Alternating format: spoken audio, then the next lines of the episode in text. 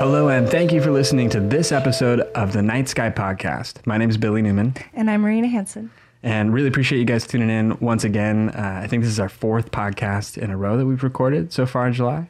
Is that Yeah. right? That's Yeah, pretty cool. I really like doing it with more regularity. I think that works uh, works pretty well for us. But it's been fun uh, trying to put a few more podcasts together and a few episodes that are longer in length. So we're trying to still play with like the the format of how long these podcasts should be. I guess if anyone out there is listening and they have some input on uh, on how long of an episode they've enjoyed, or you know how much time the format should really be, I guess you can always drop us a, a note. Shoot me an email, billy at billynewmanphoto.com or uh, I think billy at nightsky.io too. I don't know if those email addresses have ever worked though. Not yet. know. Need to get that in order. Man, we got to get But- our development in order. Yeah. We got to do so much more stuff. It'll be really fun though. I really liked what we've been doing and what we've been building up on the Night Sky podcast. And um, I'm really excited for the, the website stuff that we can put together. It'll always be really simple on the website of it, but I really want to make something that's just nice and simple. And I really like some of the art stuff that we've been talking about. Yeah, me too. really fun to do. I'm excited for that to be developed more. I think it'll be great. Yeah, I think it'll be pretty cool. But in between time, we're just going to try and put out more podcasts that uh, are maybe a little bit longer and uh, stretch into a few more subjects. But it's been really fun. I've liked doing it, especially this month with everything that's been going on. Yeah, I've I've uh, liked getting to do it a little bit more often. It's been cool. It's been a good reason to need to go out more to Yeah, do some observations, check stuff out. yeah. And this time of year in July, it's it's just the best time of year for it. We have uh, we have so many good viewing nights available to us, and and there's so many features up and available to uh, to get to look out at. Yeah, there's really a ton to look at uh, during this time of year. There's just so much in the sky. That you Yeah, can see. I really like that. And it's tough in the wintertime because we, we run into clouds or we run into just, just bad viewing weather or short daylight hours, which you'd think would work okay for trying to observe the night sky, but uh, but at least in our part of the country, it never really seems to help that much. I really prefer like the early mornings that we get to view, where we get to view the uh, the sunrise and sunsets of um, the the things that are going on around the sun right now. Like um, there's a handful of planets. Well, actually, like right now, I guess we should get into it. like all like we talked about back in what was it February of this year when all five planets were up in the evening sky, and we talked about it a little bit um, on the on the last couple podcasts about how Venus is up, how Mercury is going to be up, and then also how continuing as it has been for the last couple weeks, we have Jupiter in the sky, Mars in the sky, and Saturn in the sky. So that's all five. Um, heavenly bodies that, that we had as, as planets, those first five, those five that you can see with the naked eye, and then out past that, you, we can't see those other planets just with the naked eye or the unaided eye. So it's kind of cool having them all visible at the same time. It's still really a rare event when it when it does occur, and it's a pretty good observational period right now, and it, it just makes it quite a bit easier. But you have to be able to catch it right after sunrise. Right. Were you yeah, able- you really have to get it in right at the right moment. Yeah, were you able to spot. Venus the other day? Yeah, when we were heading out. Yeah, we were leaving. Uh, we were leaving uh, the kayak when we were kayaking. Yeah. on our drive back right after the sunset when we watched from the lake that we were at you could look up just a little bit above the horizon and it really was only there for i mean by the time we, we got home It the drive yeah. home it was already set by that point so it really does like move quite quickly at that section of the sky and you have to think it would i guess if you'd imagine how high the sun would be you know if it's only just a few degrees up off the western horizon it's not going to take too long before it drops uh, below below the horizon. But I think uh, I think yeah, Venus is up right now. It's really quite bright, but it's it's in the bright section of the twilight sky, and that makes it quite more difficult to to get an observation in because at that time, even as bright as it is, there's no other stars around it that have appeared through the twilight. Venus is the only thing that's bright enough at that point to really emerge that you can you can track or see. That's the first Right. star you see tonight. And so it's a bit more difficult to get an observation in at this time of day. Um, whereas, like in the morning, what you'd think is uh, it would be the darkest first. You'd get to see Venus in the darkest, and then it would reveal itself into the daylight, and then it would disappear. And that makes it for that makes a much more easy observation. Right, because it's just right there already to Yeah, see. and it's in the dark has the sky. contrast of the darkness. Yeah, in the dark sky getting brighter, whereas in this case, in a very bright sky getting darker and setting to the horizon really quickly. And so that makes it just a little bit more tricky. But the cool thing is, is yeah, you can head out and see Venus if it's dark enough on the horizon or you don't have enough, if you don't have light pollutants on the horizon, like in some of the areas where we're at here in this valley, as you look out for what 50, 100 miles or so onto the horizon and you see dust kind of coming up just on that that horizon plane of Yeah, of, there's you know, that little there. layer where Yeah. you don't really see any definition in the sky because it's too hazy. Yeah, and in some areas it's like it's like 6, 15, almost 20 degrees up from the horizon line. You see just a lot of murkiness in the sky or, or whatever Yeah. kind of weather field that is or dust that's in the air or fires that burn like out here in the Pacific Northwest when there's a when there's like a forest fire that goes off. Even just Oh, for, for really wide like you know if something happens in northern Washington, we'll still get, get you know here. a drift of that smoke that comes down and even if that smoke is way out you know it gets dense or the, the particulate gets really dense as you look through it horizontally through the atmosphere. If you imagine it our atmosphere if we go straight up from here straight up to the top of the sky that's about was it like i don't know six seven eight miles or something out to the to the outer limits of our atmosphere. Yeah. or i don't know i guess it's I like think- it's probably like 50 miles to the very very end of it it's it's very it's very close like the international space station is remarkably close in elevation we should look that up what is that What's yeah, it is elevation? closer. It is. I can't remember the number exactly, but it is weird when you hear it because you think of, you know, that's out. That's out in space, but it's just Yeah. miles away. yeah i wonder what it is i'm not sure it didn't really bring it up as easy as i thought it would but uh it's really interesting. I'm pretty sure it's really, really quite close to us, like outside of the atmosphere. So you think of like a plane is at 35,000 feet or something, that's like five miles, like 5,000 Yeah. times what, or like eight, and, and then up from there. So I think it's like around like 10, 15, 20 miles or so as we get up into the stratosphere, exosphere, and then like up to the top of the atmosphere. But if you think of that, that big distance or the depth that we'd have to the outside or close to the, the limit of the atmosphere and into outer space, if we look horizontally across the landscape, we can see much further distances horizontally across the landscape through our atmosphere than we can if we look just straight up. And that's like part of the reason why when we look through the atmosphere, we get so much distortion because we're looking through so much oxygen before we get out into space. That's where they say like, um, like observations are best made when something's at its zenith point, which is going to be straight up in the sky because like we're, what we're talking about when it's at a lower position when it's right at the horizon we're going to have more distortion more heat rising up off the land through the oxygen and then causing ripples or distortions have you seen that before Yeah, I have seen. Um, I guess distortions. Yeah, well, you've seen like heat waves on a wall on a hot summer day. You look at the blacktop and then you look at a painted wall and you'll see kind of shadows and it looks like ripples or waves kind of moving up, but you don't see anything in front of you. That's just like the, the heat that's elevating or that's Right. rising from the blacktop up. And it's really weird to see that kind of energy happen, but, um, but you can see those same types of effects when you're looking at like twinkling stars or things that are close to the horizon and like or that's what uh, you know like why we get a different or different colorations in the sun as it sets like if it's setting through a smoke or through a fire or something it turns really red and uh and or like that really red or blood Yeah. red type of color in the sun that we see is just caused from the particulate matter that's there. And there's also like a bending effect i think like a lensing effect on the on the uh, curvature of the earth like the oxygen that's there. It causes some types of uh, distortions from the light that we see at a line like a, a straight line out from that. Because the if you think of kind of like looking through the curve of a lens there's going to be some distortions that happen because of that. It's interesting. It it's kind of cool stuff.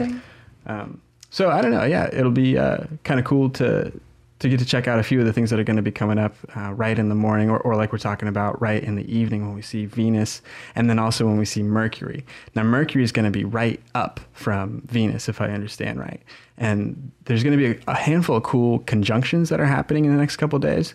And that's what we'll probably get to when we when we we'll do a quick rundown of all of those in a couple minutes. But it's cool. We get to see Venus just up from uh, or Venus right on the horizon, just up from the sun, a few minutes before we hit um, we hit uh, oh shoot, what would it be?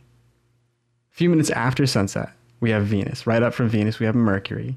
Further up from that, we still have Jupiter. In between Leo and Virgo right now. And then as we cut over further to the west, we have Mars and then Saturn, like we've been talking about for the last couple months. Right. Yeah. All up there. So it's cool we get to see all of them at the same time. Um, so the cool conjunctions that are going on, uh, like what I was going to mention a minute ago, is tonight. So I, what is the date today? The twenty I'm 28. eighth. Yeah. So midnight's coming up fast. So tomorrow morning, and probably it'll have just happened when people end up downloading this podcast, um, what we would be able to see is that that occultation that we talked about on the last episode of uh, the moon passing in front of Aldebaran.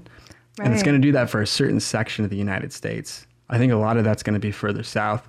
I'm not quite sure what the view we'll have here from our section of the Earth is, but it might just be a crescent moon and the star Aldebaran really close together. And then it might appear as an occultation in just a certain section of the United States. Oh, that's interesting. Yeah. It's sort of it makes sense, but it's weird to think about how that is or how things Right. are going to be lined up differently in Yeah. a different part of the country. Yeah, and I suppose that's because the moon is, is just a much smaller object uh, in total size than the Earth is. Yeah. So we're going to be up higher than, than the North Pole of the moon or further south than the South Pole of the moon, Right. where our perspective is when, when we're looking at it. Um, but I don't know how much it really changes. I'm not, I think that's called parallax, right? Like when there's a point further in the distance, like the star Aldebaran, and Oh, then sure. a moving point of the moon in front of us, and then there's our perspective from Earth. And that shift of whether we're on the north pole of Earth or the south pole of Earth, when we're observing that point of the moon and what's behind it, that's going to affect the the parallax is going to affect like what Yeah. that surface is from from the backside of the moon. And so I, I think, go ahead.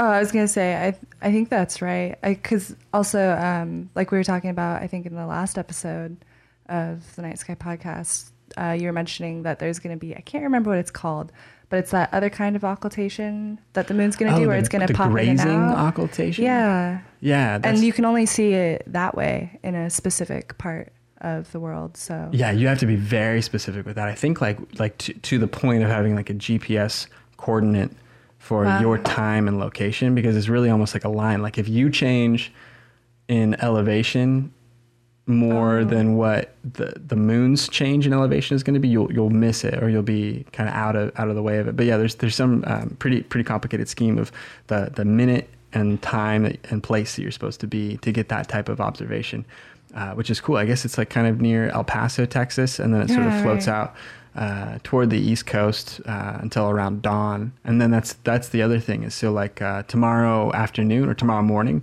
if we get out, we look up into the sky, the sun will already be up, it'll be blue sky, and we'll find a crescent moon in the sky, and right there is where Aldebaran is. It's in Taurus, but it's just in the daytime, which is also Oh. kind of something fun to observe when you're like, oh, that's where that's where Taurus is, and then that's where Orion is right next to it.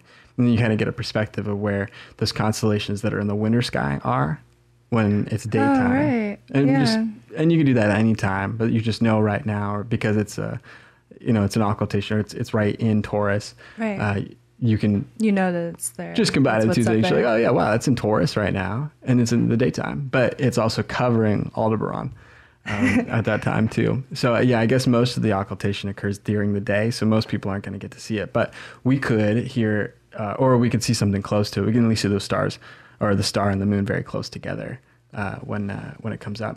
So it'll be kind of fun. I don't know. We should try and wake up at Is it 4 a.m.? 4 a.m. 4 a.m. Poke our head out the window and uh, see what stars we can we can poke out. But it'd be kind of fun. Yeah, West Coast, Northern Hemisphere. West Coast, Northern Hemisphere. Yeah. 4 a.m.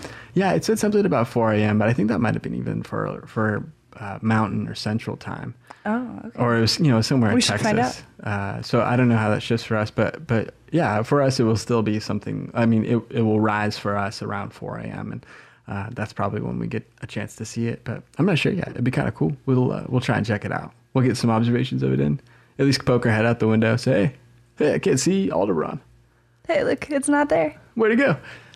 So that'd be kind of fun. But that's uh, that's happening this morning, on the morning of Friday, July 29th. Right. And that's really cool. And then, so this is what's kind of interesting is there's a lot of these types of events in succession with each other. And what I'm going to try and do is get an observation in of each one of them. Maybe we won't make it to all of them, but I think it'd be kind of cool if, we, if we're able. So tomorrow morning, we have this occultation of Aldebaran. And then on July 30th, that following day in the evening, uh, that's when we have this really close conjunction of Mercury, the planet Mercury, and the star Regulus in Leo. And so that's what I was talking about earlier is right after the sun goes down past the horizon, we're going to look up and spot Venus, and that's going to be the, the brightest object in uh, in that early twilight sky when it's still really quite bright out after the sun is set. And I think just up from Venus, just a couple degrees, and there's good guides on on how to spot these things uh, online. I'm sure you can find it. Um, you go just up from Venus, and you'll be able to spot Mercury, which will be really quite faint, but that's going to be right next to the star Regulus. Uh, and I think that's like the bottom of the backwards question mark. That's most of the constellation of Leo. What makes the, the tail of the lion?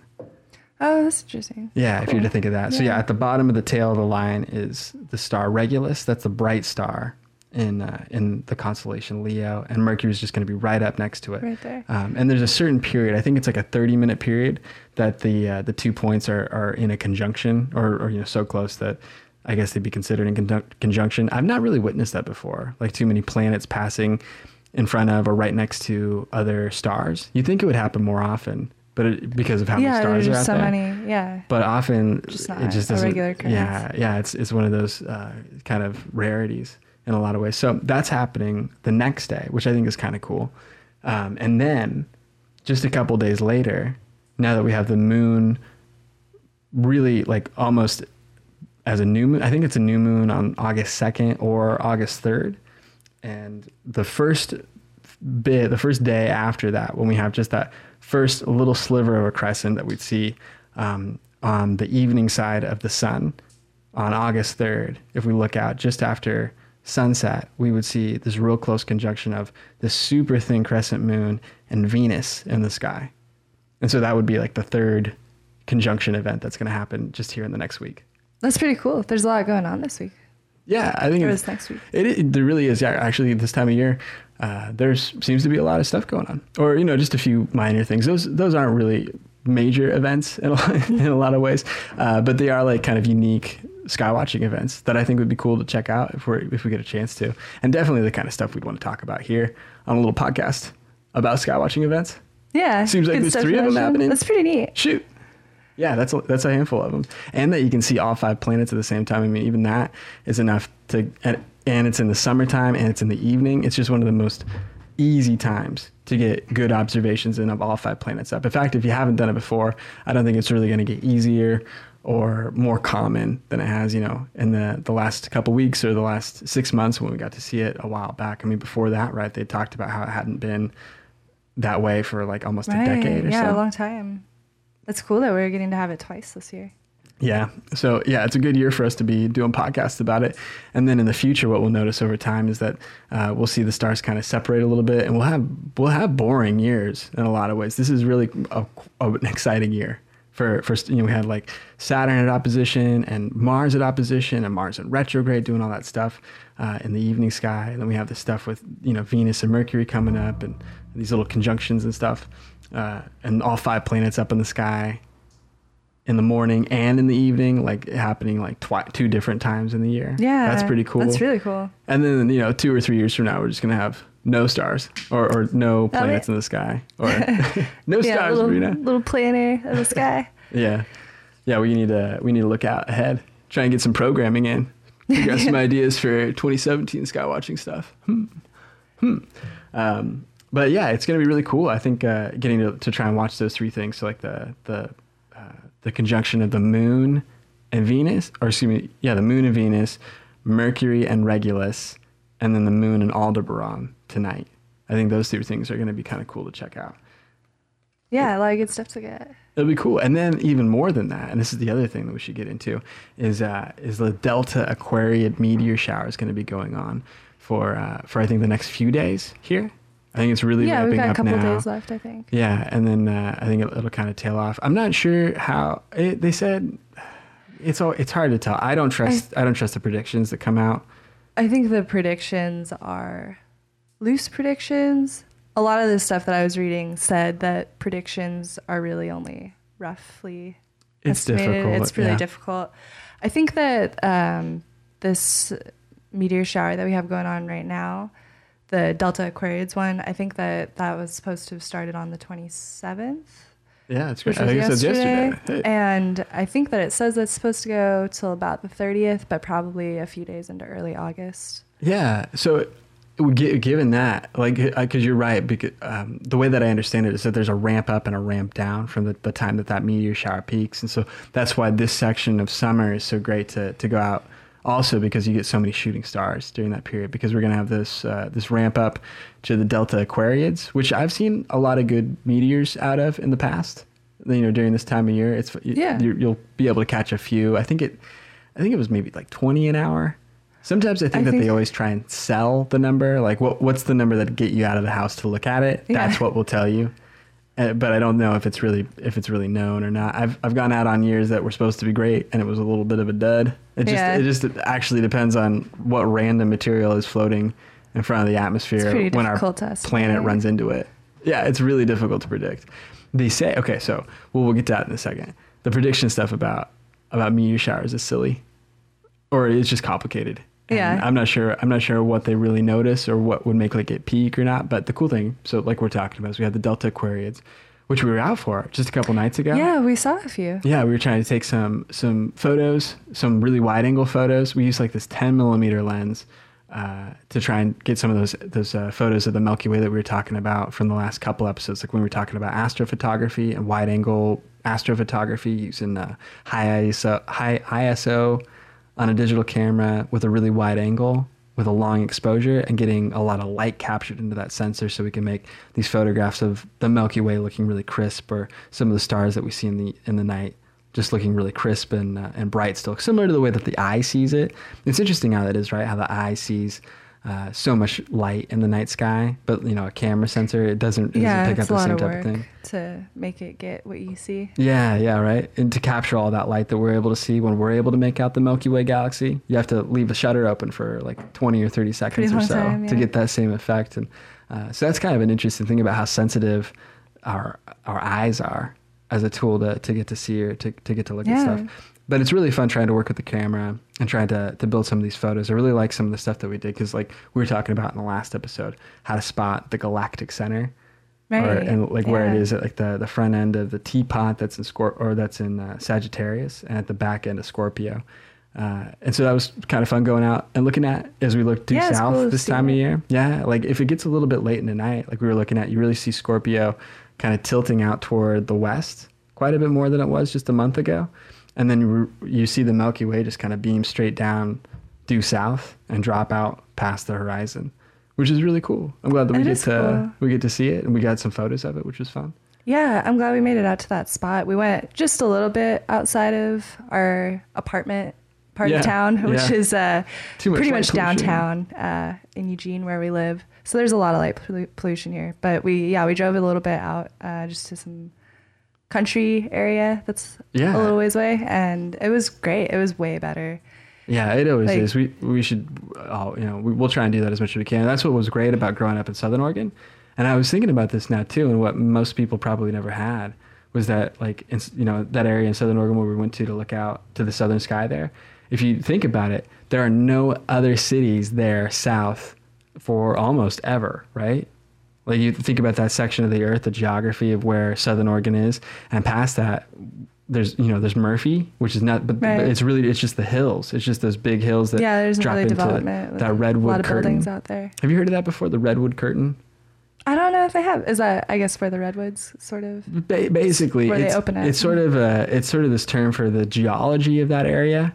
How uh, you go th- down, you, you follow the I five corridor, it goes all the way down to Southern Oregon, and then it just gets into this really intense mountainous terrain that's up and down and up and down that we don't really have in the rest of Oregon. Like up here, we have the Willamette Valley. It's this big, wide, expansive stuff. There's not. There's a mountain range over to the to the west, the coastal range, but that's not as big. And so that area of Southern Oregon, you know, by the Rogue River, where all those hills are there, and then down into the redwoods and into Northern California, and like into the Trinity Alps where we were. That whole area is all mountainous terrain that's built up in that section, and, and that's what kind of blocked off a lot of development in Northern California over to the Redwood Coast, like to where Eureka is and Arcata is, and that's why there's not as much access out there because of this thing called the Redwood Curtain. Just just that there are so many big hills for like a thousand miles out Yeah. there.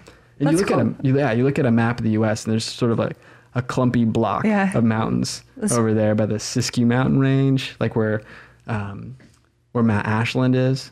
on the divide of Oregon, Right, the Oregon yeah. California divide. There, there's big hills there. That and you know everything else It's to the, really to the coastal side there. is really mountainous. That's cool. I hadn't I hadn't heard it uh, called the Redwood Curtain before. That's Yeah. cool. And so what I was thinking about is that that sky that we were looking at to the south Good view. Is a good view because there's no cities there until Yeah, no Ukiah or something way down like a few hundred miles into into California. That's it's really cool. It's a great spot.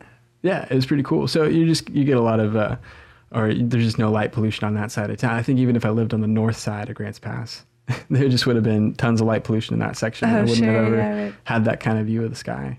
So it was kind of interesting thinking about that.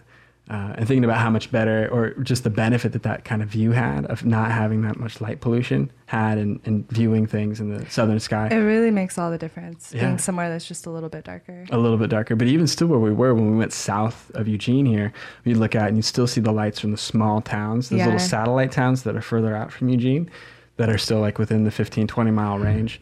And those little areas even put off, and the little uh, establishments of the communities that live there put off a lot of light pollution. They so do. Yeah, the horizon is is all glowy like that. Yeah. Looks lit. Yeah, it was interesting.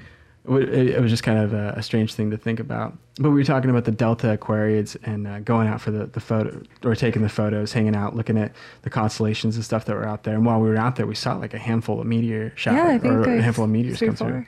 Yeah, bunch of shooting stars. That's pretty cool. It was pretty cool. And so that's as the Delta Aquariids were ramping up. Yeah, and I was hearing that um, after the moon has set and before dawn is a, a good time to look too because it's that much darker without the moon yeah, there. yeah. I think, and we're in a great spot right now because the moon. Well, like tonight, what we're talking about is the moon will rise probably at what like 4 a.m. or Right, so yeah, because it, it's going to be a occulting Aldebaran tonight. Hey. So it's going to be up in the night sky, and then just in a couple of days it'll be a new moon. So there'll be no Right, moon in the sky, which will be great. And then here's the great thing. So we're talking about the Delta Aquariid meteor shower. And it's pretty cool, but it's like a limited amount of stuff. But it's a good ramp up. It'll get you prepped. You should go out and try it a little bit. You'll probably see a couple fun, you know, meteors that or shooting stars that come through. Uh, you might see a couple really good ones too. But now here's the thing that's interesting is just after that, and what we talked about before is the Perseid meteor shower that's going to be coming through, and that peaks. That's at its uh, its best on uh, I think it's August 11th and 12th. I think that's the evening of the 11th and the morning of the 12th. That's going to be the period that it peaks. And I think you would, you would start making your observations toward the constellation of Perseus after around 11 p.m. I'd really say like after midnight, so that it would Yeah. entirely be on the uh, on the, the date of the 12th. But it, but it's the evening of the 11th, 12th. Right. And uh, yeah, and so after midnight into 1 a.m., 2 a.m., and then really getting the strongest between 3, 4, and 5 a.m.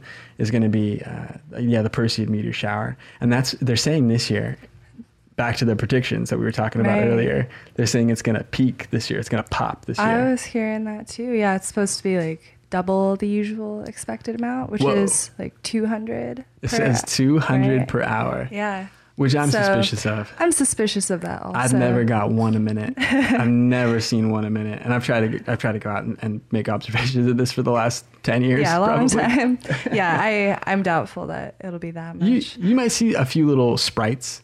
That's Mm-hmm. probably what they account for. Just some some real tiny little insignificant sprite that, Yeah. that kind of cut cut through. But but the I big ones or the or the perceivable ones, like hey, whoa, look, that's a Shooting star. star. That seems like less than sixty an hour. I'm sure it is. I bet if you're out in a really really nice dark spot, you probably are going to get to see more of them. Yeah, you, you probably get to see more. But man, there's a lot of cool ones. And what we get a good chance to see are, are the fireballs.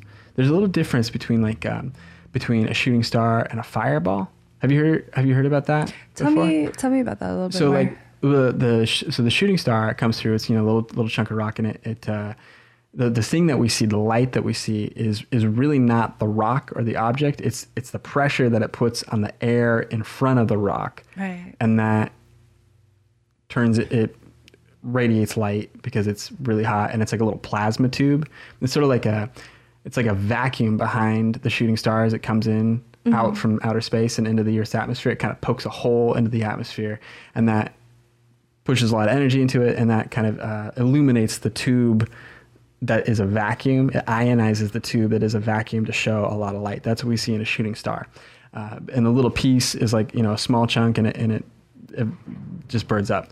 Now, a fireball is bigger than that. That's the one that we see that uh, that looks like it's a it's a real thing that's kind of crumbling up in the sky. Like when I see it kind of like pull into a, a part or two and disappear. Yeah. I've only seen a couple of those in my life, but those are like the bigger the bigger meteor showers or the, or the bigger you know shooting stars that we would see in the evening. Those really Mm-hmm. significant ones that look that look stronger and don't look just like a little a little. shoop. Yeah. But yeah, I- those pieces are the ones that uh, they're called fireballs. That's cool. How and do we see mostly um not fireballs? mostly the shooting, stars. Yeah, you're mostly going to see shooting stars. In fact, it would be, it's kind of rare almost to see a fireball. So you, you're only going to see a couple of those uh, if they come through. And there's there's certain characteristics to the colors that they show as they ionize in the atmosphere, and that is an indicator of what their makeup is. It's really oh cool. right. Yeah, the type of like metal that they're Yeah, if it's iron, it'll ionize a certain color. If it's copper, it'll ionize a certain color. right.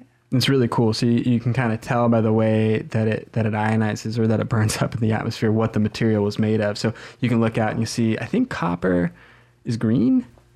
I believe That so. makes I think sense. yeah. I think if copper is burned, it turns like a little green flash of a fireball as it falls. And then I think uh, I think iron is red Yeah. but I could be wrong about that too. Um, but yeah, it's it's kind of cool. Yeah, you'll see like uh, you know I've seen I think maybe one or two really good ones. Those have also been at periods that there was no uh, meteor shower going on. That was So- yeah, that's what I was gonna ask too. Are the fireballs ever associated with meteor showers or is that more often something that you I think you that it's see? it's really probably separate. I think I've seen maybe four or five when I've been out looking.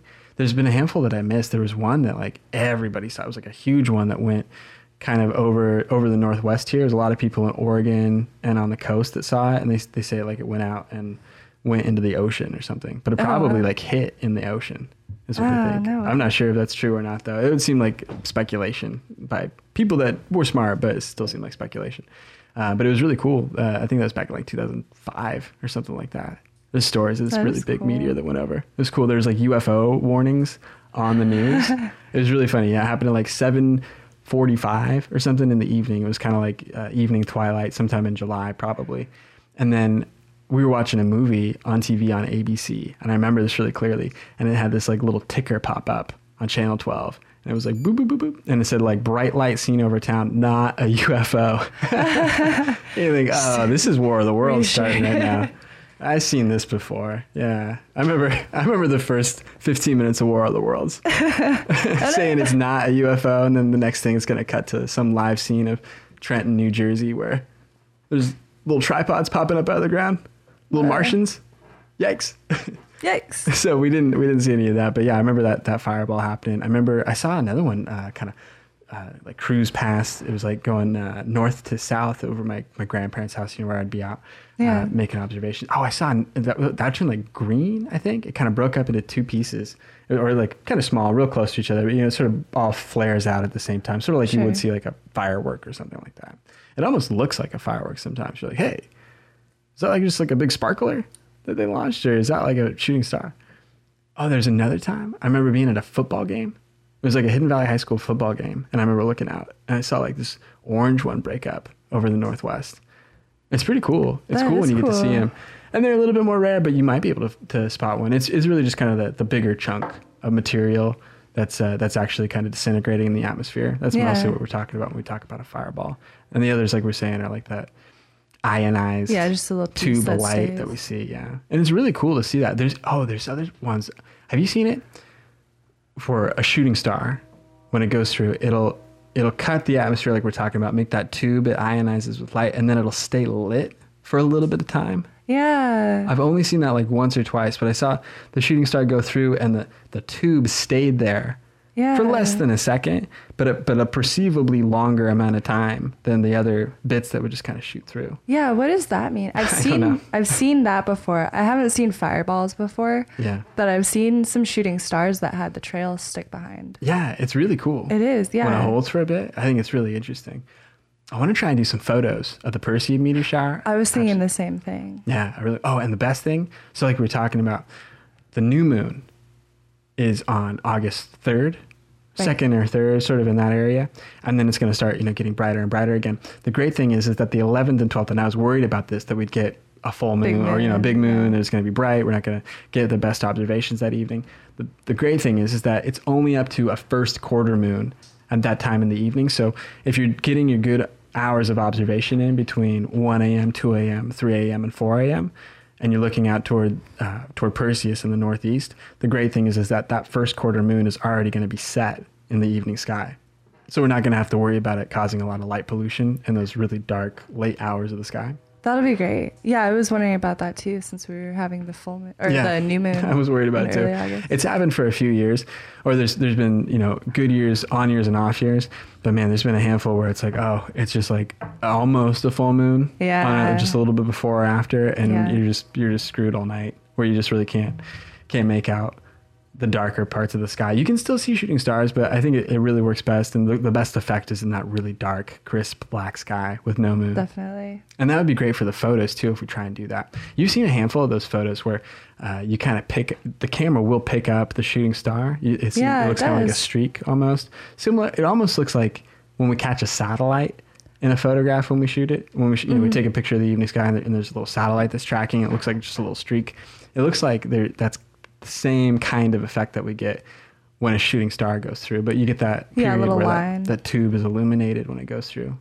It's really cool. It'll be fun to try and make some some observations of. But uh, we got a couple more weeks before the Perseids. We'll probably talk it about again um, in preparation for it. I think we should find try and find like a really cool dark spot for it this year. Yeah, I think we should too, especially since it's supposedly going to be an extra Two hundred an hour movie. That's now. a lot, Billy. Whoa, that's We like gotta see it. That's like three a minute. That's tough. What is that? That's way too many. Uh, but it'd be great. It'd be fantastic if it's the case, though. I think it'd be really fun. So I want to I want to work really hard to try and get somewhere uh, that's that's extra dark, or you know, that's like a good observation spot for that sort of stuff that we just hang out at all night, take some cool photos, Yeah, make a little it would evening out of ton of it. Yeah, I think it'd be really cool. Uh, so that's what I'm looking forward to doing is working on some more astrophotography stuff. I've had a lot of fun with you doing that this summer, trying to make more photographs of the stars and stuff. I really like really that. cool. Yeah, so we're, we're gonna try and keep keep pushing on uh, more of those. We should try some star trail photos too, like where we leave it. Oh yeah, you know what? That'd be really time. fun. I've been uh, opposed to that with starting out because I've been so set on not having any blur Oh yeah, and wanting yeah. to get those nice sharp stars where I can make out the constellations and stuff still. Yeah. But I think it'd be really cool to get some of those trailing ones. I We should like too, I like the effect of that. We should do a couple. Yeah, it's it's hard. You really have to have it go for like four hours. It's Yeah, a, it's a long a commitment for one frame. And if anything goes wrong, it's Shoot. done. Shoot, it's blown. there goes those four hours. yeah, it's it's really tough. It, it works really well over to the the northern hemisphere here in you know or, or where we're at because we just look at the pole star. We can see those circumpolar stars, and you really get that Right, you see the strong twist around, twist. in it. yeah. Otherwise, you just kind of get lines, which is cool too, but it's not Yeah, the, the it's same. really cool though. Yeah, Yeah. shooting shooting towards Polaris and getting to see that Yeah. shape that this the, that the stars move in. Yeah. It's really neat. I think it would like work really well, especially in like a late sky when we're getting Cassiopeia, you know, rising up further. And then uh, really, if you stay up late enough, if you probably stay up to like 1 a.m., 2 a.m., you're going to see Capella coming up. That's going to be a really bright star over there. And a lot of that stuff in that section of the Milky Way that starts rising up as we get further into fall. Um, so I think like trying to catch some of that stuff in uh, in like a star trail photo would be really cool. If we got that really wide angle lens, we could try just you know a whole bunch of stuff. So it'd be a lot of fun. I'm looking forward to trying some some more types of photos with you. Some more late night, early morning photos. Yeah, I've really been enjoying it. I'm excited to do some more. Yeah, it'll be really fun. So I guess uh, that'll wrap up most of the stuff that we have to talk about. Some news and events that are going on in the night sky above us uh, for the fourth week of July. Wow, it's the fourth week of July. July is over. July's over. Summer's over. No, Oh, we can't be over yet. Um, but we have a lot more summer stuff to go and uh, a lot of cool observation stuff coming up in this next week. All the Perseid stuff. We're going to be really busy for uh, for the next bit of summer, and it seems like it's just really kicking in. That's what I'd say. yeah, It seems like it's just now ramping been, up. Summer's been weird this year. It really does feel like it's sort of just starting. It's ramping up, and we'll have a lot of fun too. It'll be cool. Yeah, it'll be great. I'm looking forward to some cool observations. Yeah, we got to do a bunch. We got to go camping this weekend. Yeah. Do some really cool ones. Get some cool photos in. I'm looking forward to it. But on behalf of Marina Hansen, my name is Billy Newman. I want to say thank you all very much for listening to this episode of the Night Sky Podcast.